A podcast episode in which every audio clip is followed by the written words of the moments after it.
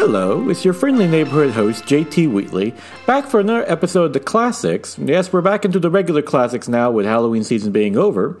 And in this one, we're going to be discussing, well, kind of a buried treasure, and that is Goldfish by Brian Michael Bendis.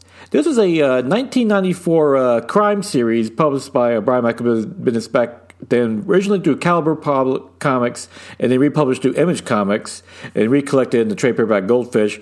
And it's basically a crime uh, story about a uh, grifter who returns to town to look up his uh, ex Lauren, who's now the criminal under uh, of the whole uh, area, and also another ex partner in crime, Izzy, who is now a uh, police detective. But all the while, the only thing he wants is to get his son back. This is a great series in general. And like interesting enough, though, Brian Michael Bendis wrote and drew this. People forget that Brian Michael Bendis, before he became one of the more acclaimed writers in comic books, was a pretty good artist too. He has a nice gritty noir style, very realistic, a little stiff. I will definitely give it that but definitely fits the, this kind of story. And this this is like a great Goldfish is like really a highlight of one of the great crime stories that Bendis did, starting as an independent writer creator. And uh, yeah, definitely worth checking out for that early work. It's always fun to go back and see the earlier work of a lot of the great creators we know today before they became giant superstars to really see that raw edge they had to it, and also see their their budding genius as well. And Goldfish is just as a story itself, just beginning and just a great read. So yeah, definitely if you could pick up the uh, trade paperback The Goldfish uh, by Brian Michael Bendis, uh, I would highly recommend it because that, in my opinion, is an underrated classic.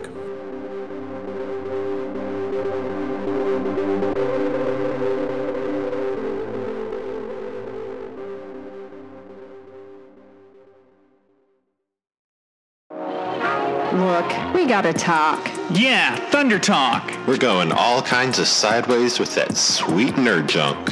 Woke nerd junk. It's topical. Political. Dare I say radical. We've got all your latest news and reviews. Hot music. And a whole lot of comedy. But it ain't for kids. Definitely mature content. So let's talk. Let's talk Thunder Talk.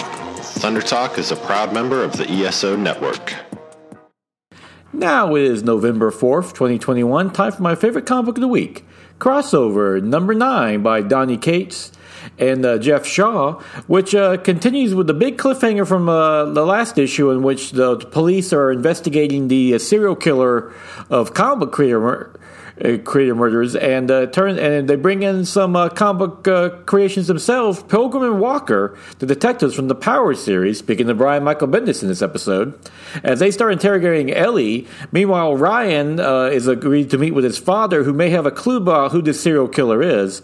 All the while, the investigation heats up as another uh, comic book creator gets killed, a pretty big name one, along with a great cliffhanger at the end. Donny Cates really does a great job just having uh, fun with this. It's a very this is like the most meta comic I've ever read because it's, it's it's really deep for fans. You have to be a big comic fan to enjoy it because it delves into like these great obscure characters along with some more recent ones like Pilgrim Walker from Powers is a pretty uh, fairly big name all, all in all. But also, but, no, but if you know who the characters are, it's just brilliant, especially the creators behind it. And it, it is like so much fun with it. And also, they have fun. They even kind of make a jab at uh, Brian Michael Bendis as they basically say, as one character goes, "All my life is is a bunch of people talking in, in, in rooms," which people have always made that jab at Brian Michael Bendis. That that's how his comics are: a bunch of people talking in rooms. And since he's using little, his character getting used, I have a feeling he probably endorsed this uh, little jab himself. From what I listened to of Bendis, uh, he has a good sense of humor, so I have no doubt he did. And his masked great by Geoff Shaw's art, which has a nice gritty feel to it, which is perfect for this more murder mystery uh, noir style to this story. So yeah, crossover. Like I said, this I will not recommend this as one of your first comic books ever to read. This is kind of a fresh one, but if you're a longtime comic fan like myself and you're familiar with all these characters and the creators behind them, this is like a must read. It's one of the most meta fun comic books you'll read. So yeah, definitely pick it up. Crossover number nine. And with that, that is uh, the end of this week. Join me again next week, where it's likely going to be another uh, episode of the classics. Still hard to work on the season. Uh, I think it's five now or four. I can't keep track anymore. What are you going to do? But uh, till then, I'll just keep uh, checking along with some recommendations for what to read. And uh, till then, go out and enjoy yourself a good comic book. If you can, check out Goldfish by Brian Michael Bendis, because that, in my opinion, is an underrated classic.